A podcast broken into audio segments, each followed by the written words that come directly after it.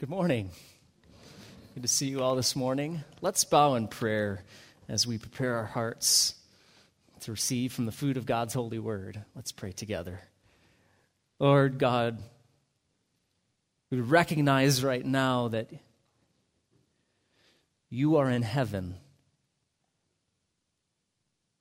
You see everything on earth. You know every thought and intent of our hearts. You know our needs before we even talk to you about them. You know all about the sins we hide, all about the fears we have. You know all the struggles we've gone through.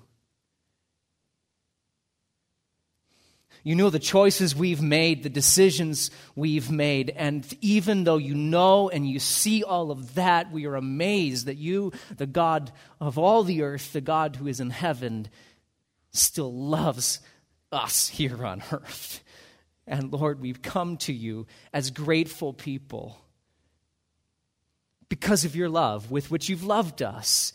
You've, you've filled us with your love, love for you we turn our eyes to you this morning. We, we turn our hearts and our minds to your word because we want to hear from you. So open up our minds and hearts to hear from you. Unplug our ears, soften our calloused hearts, break through the, the apathy, the, the complacency that may be here in our hearts that we may not even want to admit to the person next to us because we're at church. Oh Lord, we pray that you would revive, renew, do a new thing here. We are in awe of you. So speak to us, we pray, through your word. In Jesus' name, amen. Well, it's election year. and if you look on Facebook or Twitter or Instagram or watch Fox News or CNN, everybody is in a fit of rage or or some other sort of fit about what's going on. And some of you, probably most of you, have at least heard news about the primaries. You've watched some of, the, some of these so called debates, if you want to call them debates. They're not necessarily intelligent dialogue, but arguments, discussions, more like screaming matches. Sometimes it seems like it's just about who can yell the loudest and, and intelligible unintelligible, unintelligible conversation. But in all of this, what I'm hearing, and what we all hear all across our culture, all across our country, is this, this celebrity driven, is this sort of party spirit. Not, I, I'm not talking about going out to a party. I'm talking about I'm with this person or I'm with this person. You know, vote for Trump, go Rubio, or feel the Bern, or whatever it is. And all of these catchphrases people have about their favorite candidate, or the phrases they use about their candidate that they don't like. Or, and, and, and we've created this sort of divided, and not sort of, but drastically divided culture, this political this celebrity driven, this divided, disunited culture. And that's really how everything goes. That's the compass of our culture. Who's in? Who's out? Who are you with? You know, who are you voting for? You don't want to say, do you? Who's your favorite teacher? Who's your favorite presidential candidate?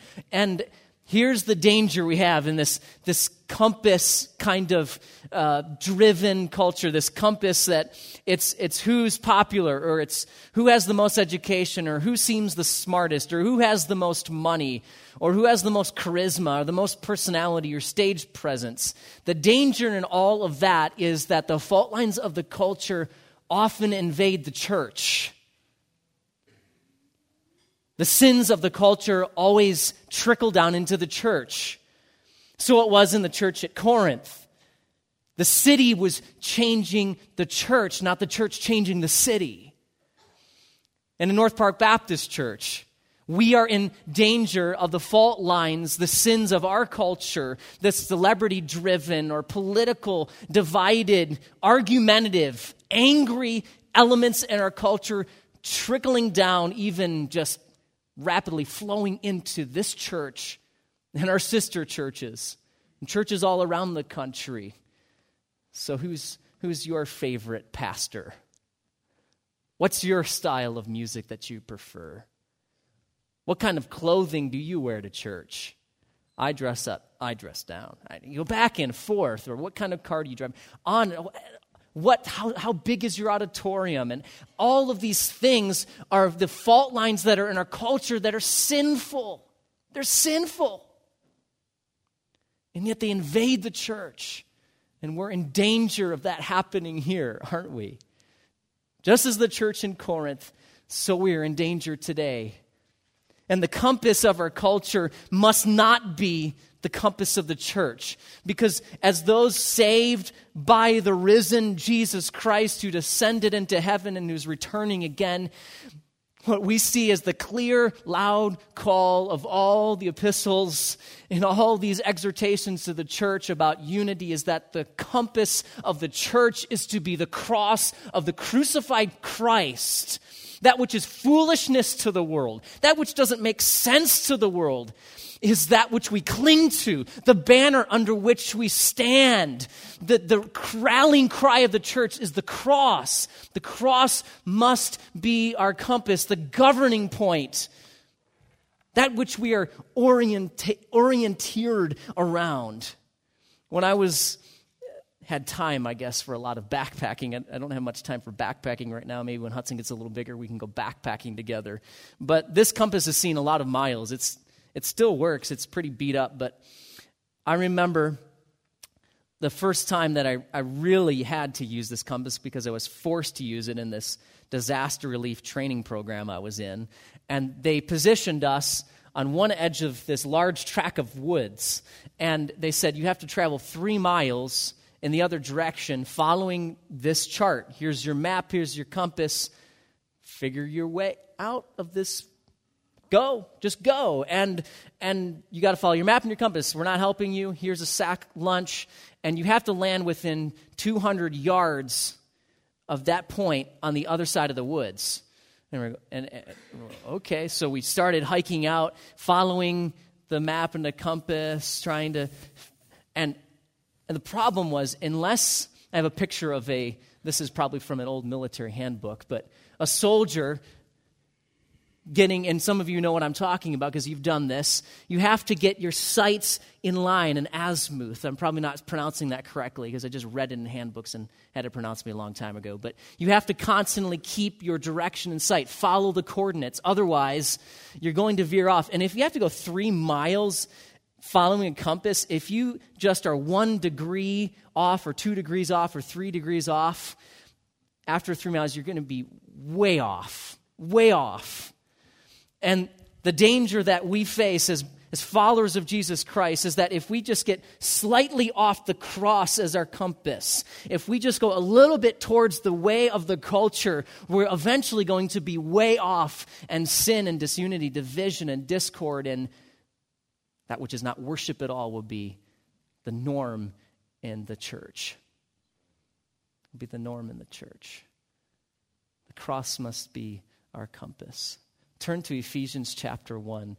We're going to begin this six part series on worship through the lens of love. Now, we're not going to preach all the way through First Corinthians right now. We will sometime, but, but not this year because we're going other, other directions in the, in the Word of God. After Easter, we're going to start in the book of James. But for, the, for six parts, we're going to study specifically collective worship, corporate worship, that setting, and, and the problems that were existing in the church in Corinth, how that directly parallels to some of the problems that we face, the questions that we face about all of us getting together, and we all are different, and we have different preferences and, and likes and dislikes, and we are prone to have our eyes veer off that compass, which is the cross. We have that, that tendency to listen to the noise, the rage, the preferences of our culture. And just like the church in Corinth, we need to first start back at chapter 1 and listen to how it's easier said than lived, how the cross is very different, radically different than the way everybody else is living. And that's going to govern how we worship. And I'm not just talking about when we gather and then when Matt has us stand up and sing. I'm talking about even when we're in the parking lot or preparing for worship collectively on Saturday when you go to your ABF classes or children's church or your Sunday school groups or Wednesday night or ladies' Bible studies. All of that is when the church is gathered together for prayer, when we are celebrating the ordinances, when we're teaching the Bible, when we're giving from what God has given to us towards His work. That is an act of worship together as God's people. And the baseline for that, or I'll say the compass for that, must be Christ and Him crucified. Paul is going to drive this home that we can't miss it because he desperately wanted the church at Corinth to not miss this because they had a major problem. There were all kinds of problems rooted in pride, rooted in the sins of the culture at the church in Corinth.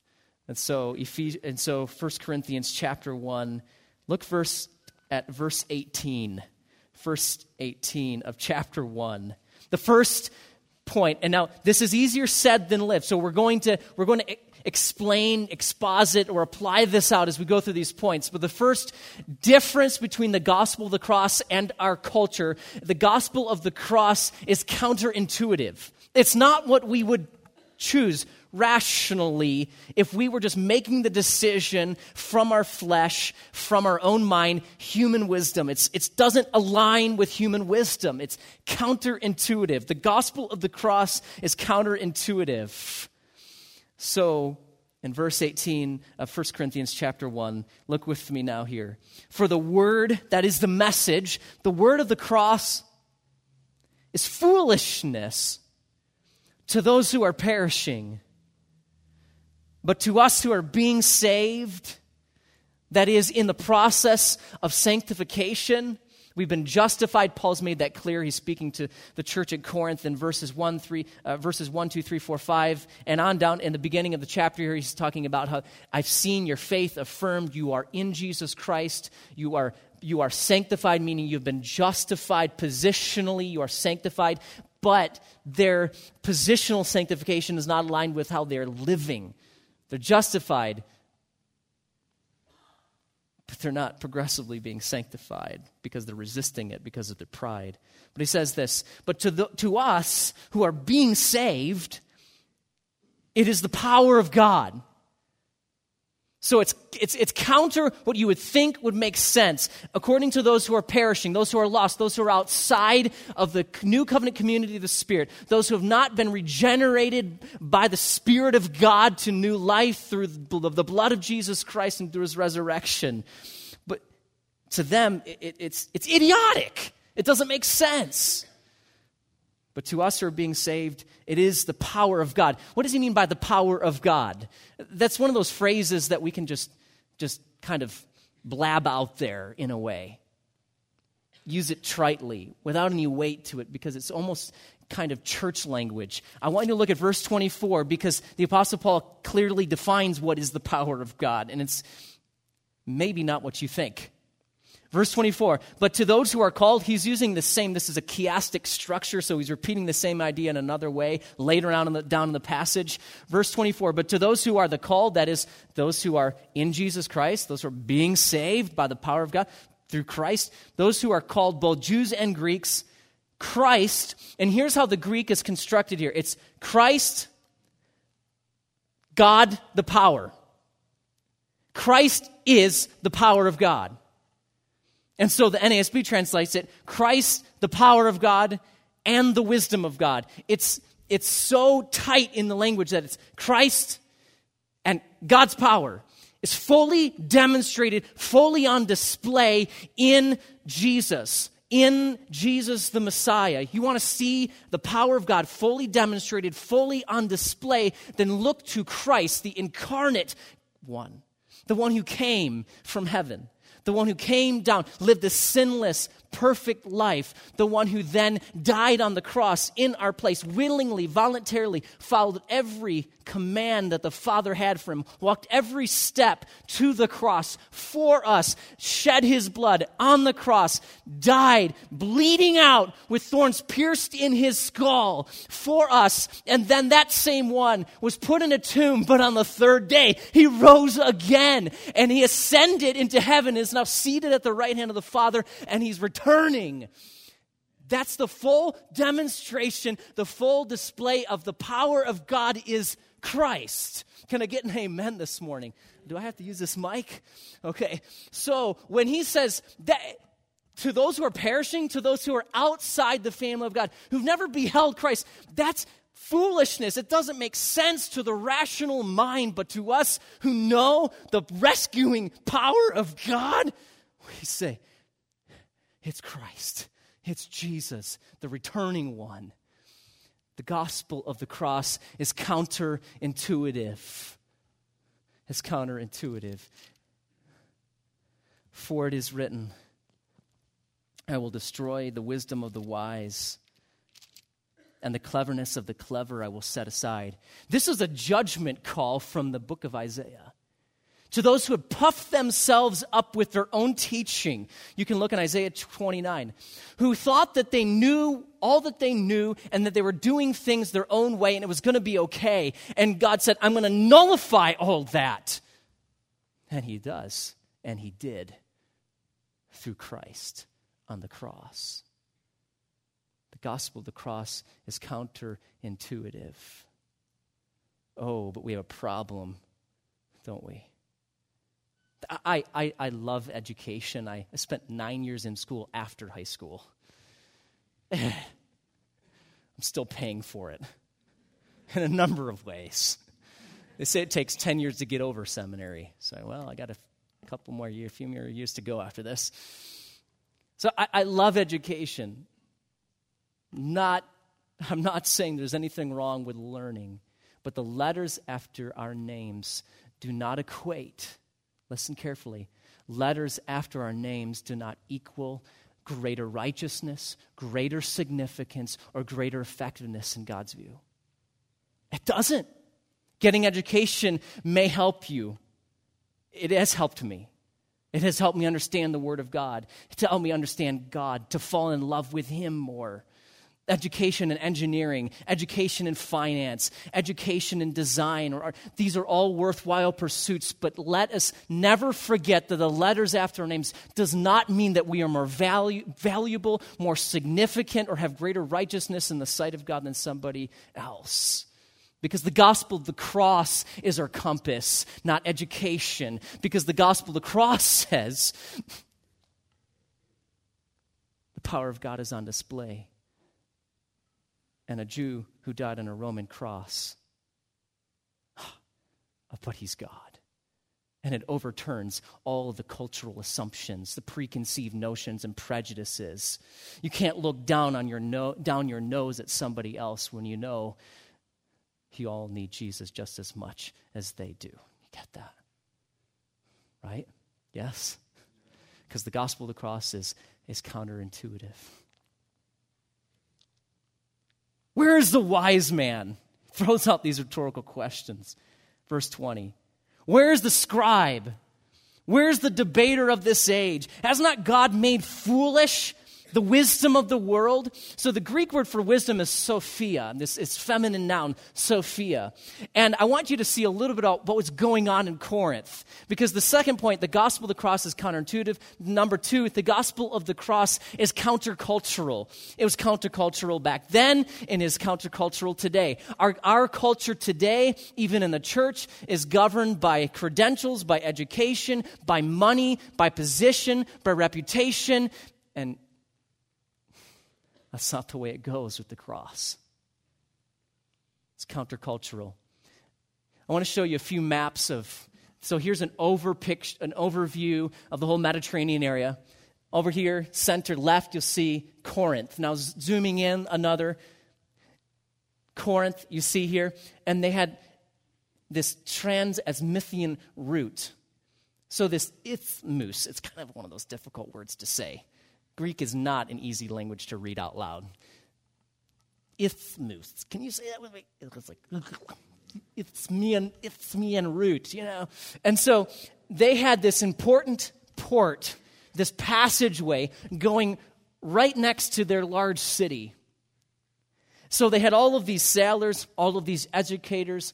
They had all of these people streaming through as they went on to go towards the east Mediterranean from the Ionian Sea, you see to the left.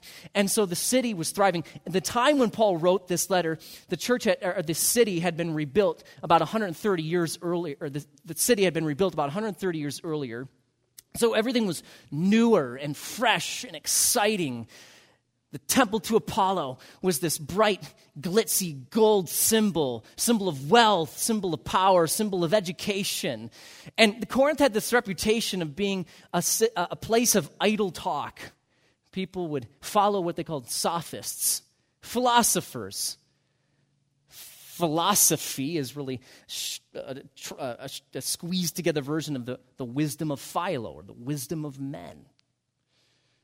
And so people in Corinth would go around and, and they would say, Well, I'm with this philosopher. I'm with this sophist. I'm with this teacher. Who are you with? Well, let me see. I don't know. Who's more popular? And they had these schools all around Corinth and all around this, the, in the Greco Roman culture, this was popular, but especially in Corinth. These schools were the, the most prominent orators in the city who trained their voice to speak with authority.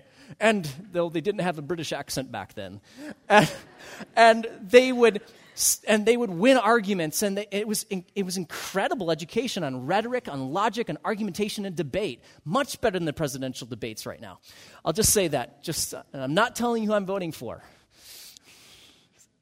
That wasn't as funny as i thought it'd be. The presidential debates so they had all these debates going on in, in the church in, in, in, Corinth, in the city, and these special orders would then gather wealthy children. These, these parents would send their children to these schools who would then teach them how to be prominent speakers because the only way to, to move up the echelons of society was to have this, this, this ability to communicate with great oratorical skill. And so I want you to see even more closely now the city in Corinth. Yeah, there we go. Yeah, now you saw him. Thank you, Adam. Still today, this Isthmian route, they don't call it that anymore, but this Isthmian route, the Trans-Isthmian route here, runs to the right of the city of Corinth, and, and it's, it's an incredible piece of architecture. Now, there was probably a natural canal to begin with, but they dredged it out, they built it up, and still today they're bringing giant cruise ships down this canal. Isn't that amazing? Miles and miles down this tiny little canal running into the Mediterranean Sea. And so today, it's still a popular tourist spot. Remember what I said at the beginning? The fault lines of the culture often invade the church. Look at verse 10 of chapter 1. Look at verse 10 of chapter 1, looking back. The context prior to this line 10 and following is that the Apostle Paul has been clearly saying, You're in Jesus Christ. You've been made alive in Him. The similar theology you see in Ephesians 2. I know that this testimony concerning Christ was confirmed in you. You're not lacking any gift, he says. But then, out of that, he says this now in verse 10 I exhort you, I urge you. Your translation might say, I beseech you. Listen carefully out of that gospel root, you're in Jesus Christ. Here's how you to live. I exhort you, brethren, by the name of our Lord Jesus Christ, that which you have fellowship with him, that you all agree that there be no divisions among you, but that you be made complete in the same mind and in the same judgment. For I have been informed concerning you, my brethren, by Chloe's people that there are quarrels among you, there's arguments, there's gossip, slander, argumentativeness, just like all the rest of the city. And we can, we can stroll around North Park Baptist Church. Or we can be in each other's homes. Or maybe just to another church that you know of, not this one, and know of arguments know of quarrels, know of people saying, I'm of Paul, I'm of Apollos. Yeah. He was, I'm of Peter. You see, that the highly educated people liked Apollos, that golden preacher, they called him, golden tongued communicator. He was trained under Paul and Aquila and Priscilla, but then people in the working class preferred perhaps Paul or Peter. They identified with him more. And so they're creating these same schools of thought, these same separate divisions. Just as those people in the city were following the sophists of various names and philosophers around town. And the clear implication of the gospel is that the, the fellowship that we have received, this horizontal reconciliation that we have received through Jesus Christ, not only applies to, or vertical reconciliation we've received through Jesus Christ, it not only applies that way, but, but horizontally with others. We're to be one, and Christ is not divided. We're all following the compass of the cross. So he says, Has Christ been divided? Paul was not crucified for you, was he? Or, were you baptized in the name of Paul? And then he gives this parenthetical note I thank God that I baptized none of you except Crispus and Gaius, so that no one would say you were baptized in my name. Now, I did baptize also the household of Stephanas. He's giving a little details. Beyond that, I, I do not know whether I baptized any other. For Christ did not send me to baptize, but to preach the gospel not in cleverness of speech. You see, it's, it's not about human wisdom, it's not about his own skill in and of himself. He wants to exalt Christ so that the cross of Christ would not be nullified, would not be made void. Mark Dever said this The local church should reflect the truth about God. If it is divided, it teaches everyone that Christ is divided.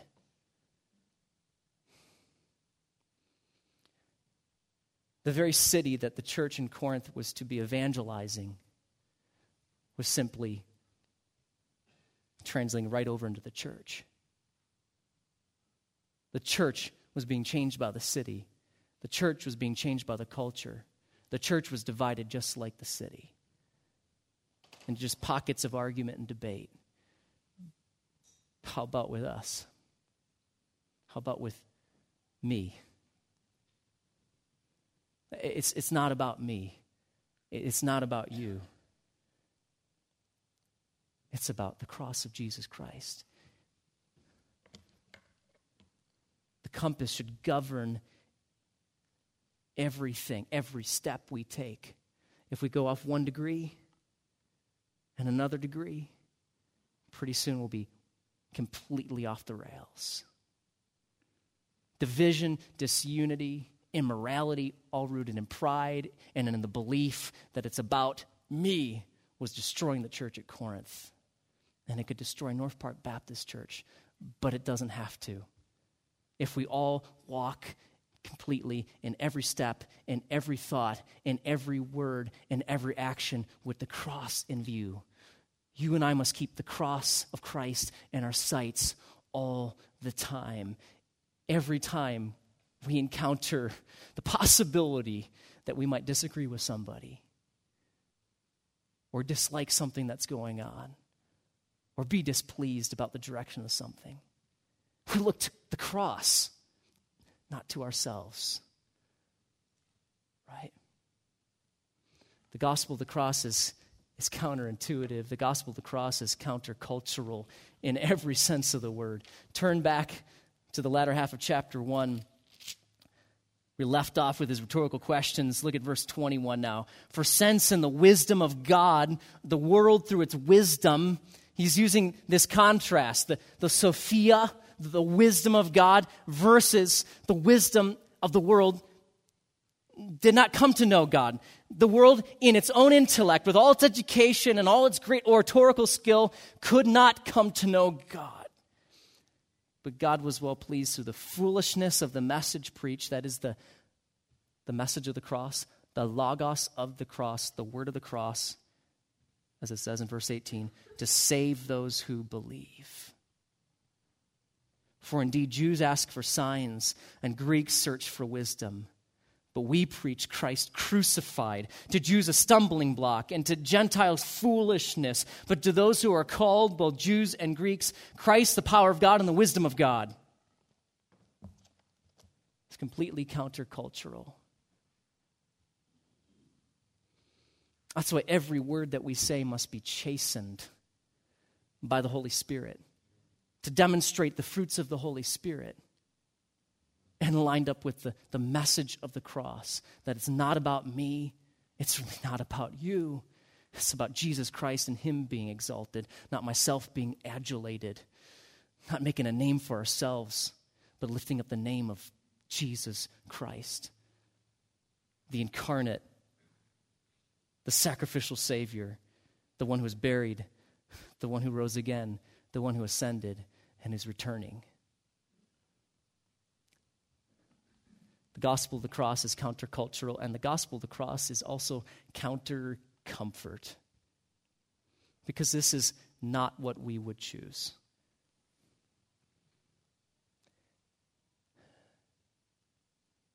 You think Paul's command for them to all get along, to have the same mind? That's the word he's the same mind. Do you think that was easy? Do you think that's easy for us? I go, Are you kidding? We can't even agree on paint colors. What about anything really significant? Paint colors are significant. What are you talking about? Music style and, and, and how we teach this or technology or the list goes on and on and on and on. Use of money and all sorts of things as a people of God together and a local expression of God's global plan called the church here at North Park Baptist that we all be of the same mind and not say, well, I'm kind of I kind of like what Pastor John is doing. He's I don't know about Tom or Michael. I don't know. Or see. Or or Tom. I, I really like Tom. Michael and John, I don't know. I like what the deacons are doing. Who cares about the pastors? You know, I like my ABF teacher. The only reason I'm coming here, or I, I know I'm not stepping on any toes. Just throwing out hypothetical examples. You see, though, the fault lines of the culture often invade the church. We turn on the television and see politicians screaming at one another, political pundits arguing and debating, people saw, talking about their preferred professor at school, the preferred teacher, the preferred pastor, and there's no unity.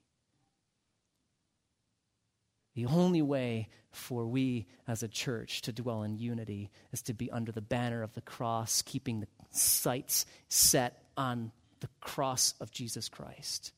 Say, it's all about Him, it's not really about me. So I'll willingly compromise, I'll willingly love, it's not comfortable, though.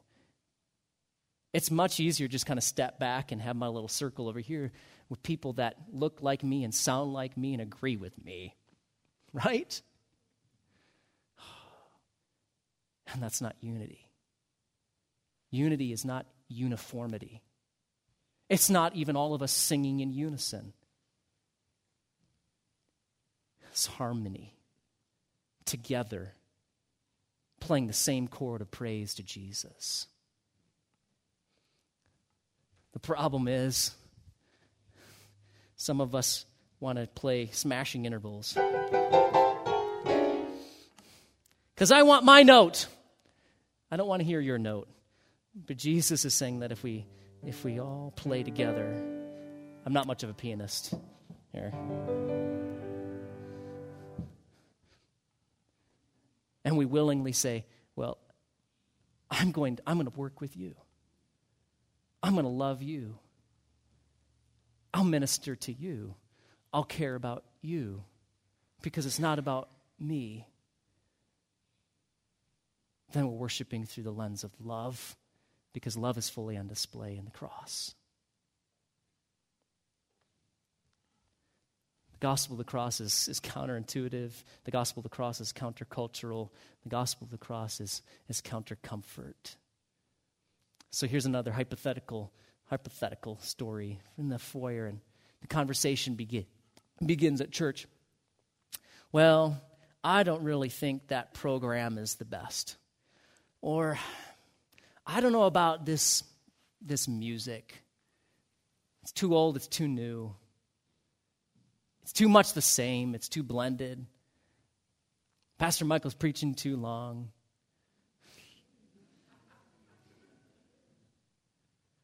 I don't know about that kind of technology or that particular parking plan. Why are we doing that shuttle anyway? Do we have to run the venue? Should we? It, I'm just creating lots and lots of hypothetical things that never happen.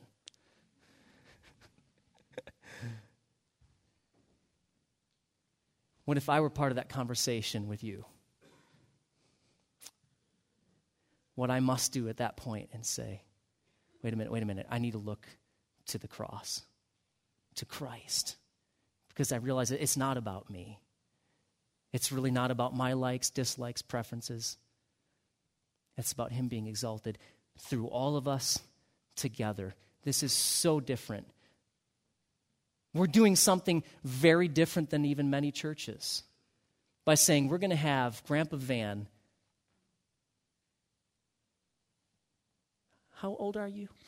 I'm thinking World War II vet, right? Gordy, Denny, Tom, Eric, Kim and Darius, Andy and Amy, all these age brackets, all of these demographics, all singing the same song together. There are some churches that say, you know what? We're a church just for young people. There are a lot of churches that just say, we're just a church for older people. Some churches that just say, we'll have two services, and it basically becomes two churches. We'll have an 8.15 traditional music. We'll have a, a, a 9.30 or 11 contemporary music. But We're saying, wait a minute, wait a minute, wait a minute. It's that we all are together. Because God's call for his people is that we are unified under the message of the cross. No matter what age, no matter the education, no matter the ethnicity, praise God. And that is something radically different than what our culture does. You see? And through that, the message of the cross is proclaimed, not just through what I preach on a Sunday morning, but through how we live every day of the week as brothers and sisters together, men and women and children of every age. And people will stand back and say, What are you talking about? How do you do that? And we say, Jesus, He is the only way this is happening. Right? It's not through my keen ideas or your creativity. It's through the, cross, Christ crucified. I want us to bow our heads here and do some self evaluation because I'm thinking, some of you are probably thinking, has Pastor Michael overheard my conversations? And I'm saying, no, I haven't really. I've just been part of church life for almost 33 years, and I know what it's like in every church there's a tendency to, to be divided, to pick up the sins of the culture rather than look to Christ and Him crucified, to follow man's wisdom rather than the wisdom and power of God, which is fully on display in Christ.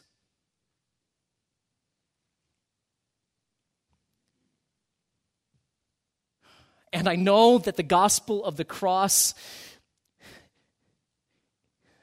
calls us to deny ourselves, take up our cross, and follow Him. And that's not easy. It's counter comfort. It's not the way we choose. It's counterintuitive. It's not the way our culture chooses. We're the laughing stock of our society if we live that way. It's countercultural. But we rejoice knowing that it is the power of God. We're not ashamed of that gospel. But I realize that there's a tendency for all of us to sin, to pick up what's going on in our culture and just to live out what's in our flesh. And maybe for some of us here right now, this morning, some of you need to stand up and come down and meet each other at the front and reconcile because you've been creating a political cele- cele- a uh, celebrity type attitude or clique type attitude and just say, I'm going to come to the cross together. I'm going to come and I'm going to fall on my knees and confess I need, I need, I need forgiveness. I need forgiveness from Jesus.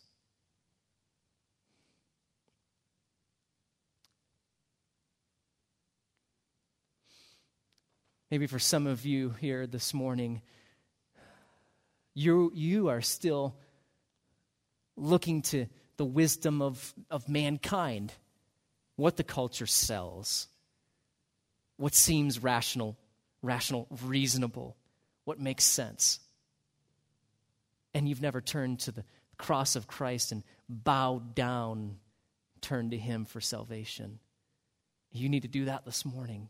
God is inviting you to the good news of His Son, Jesus Christ. He came, He lived, He died, He rose, He ascended, He's returning he did that for you. He died in your place so that you could receive grace, new life, forgiveness of sin through Him when you trust in Him alone. Not your good works, not your education, not your reputation, but in Him alone.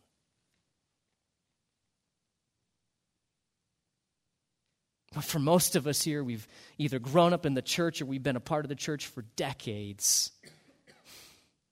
Right? That's you.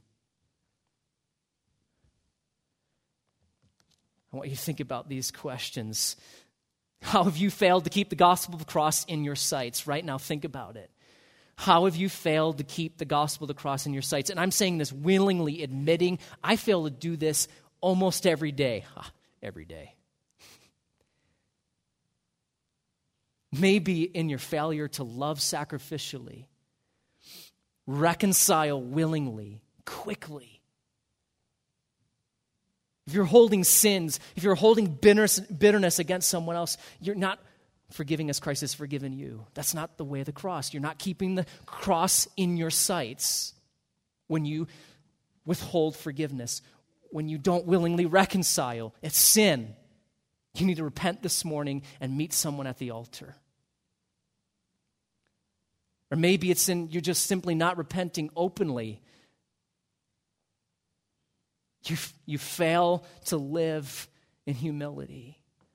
Or maybe you fail to keep the gospel of the cross by not serving others quietly. When you serve others, it's loudly because you're trying to create a circle for yourself. You're not serving others quietly, you're doing it for your name. And that's, that's not the way of the cross. That's, you're losing the view. Or it's maybe in your prideful boasting about past accomplishments or achievements. Or maybe it's your celebrity or political focus. Or bad mouthing a deacon or a pastor. Maybe it's in a self centered, me centered, I'm here to get rather than to give attitude.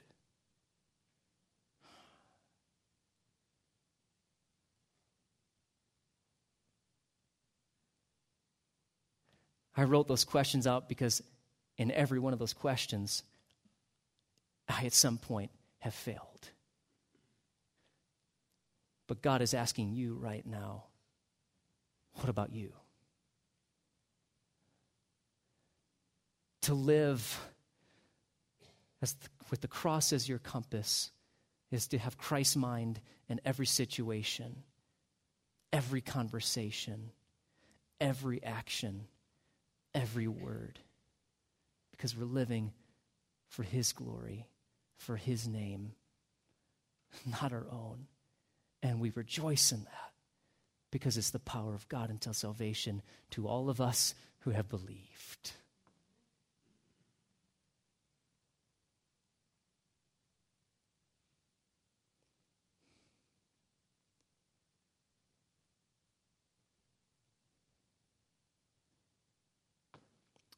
I'm going to have Lindsay play a little bit on the piano, and I want to invite those of you who, who answered yes to any of those questions to meet me here with some of the deacons, some of the deacons' wives, my wife will be up here too, Pastor Tom and his wife, and we want to just we want to heal together when we run to the cross together and say if we're going to do church together, we need to love one another and run to Jesus together. And may the cross be our compass. May the Lord be our life. May He alone receive all the glory and honor in every word we say, in every thought we think, in every step we take.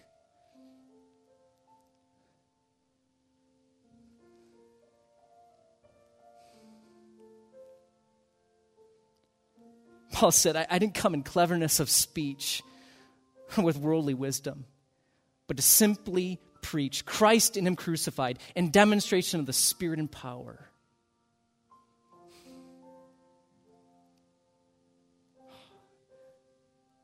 Lord God, that's how we want to live and teach and preach here at North Park Baptist Church. If you agree with me when I just said that to the Lord, you just say, Yes? You say, Yes? Yes. We want to preach Christ in Him crucified, not with cleverness of speech or man's wisdom, but in demonstration of God's Spirit and power. Do you agree with that? You said that in good unison. Let's pray together. Let's meet each other here, either up front or in the foyer, and just willingly repent and know Jesus is waiting. He is our banner, He is our compass.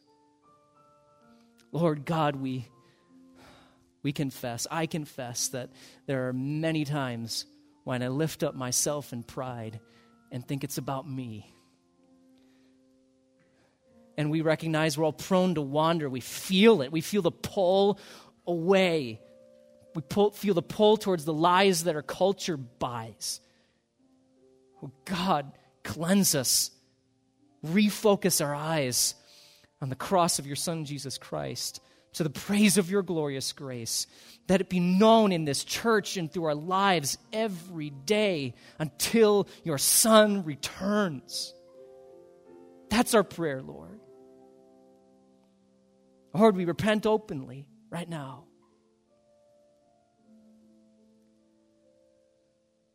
We cling to the cross. Rejoice in the cross.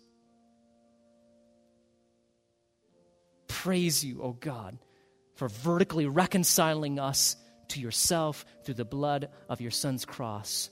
In Himself, He made peace for us. And you offer peace now through the work of your Holy Spirit and reconciliation among all of us as we focus on Christ. And so, God, this morning, we say we need that afresh here. I know there's so many needs, and I know you can meet them. You can work, God. In Jesus' name, amen.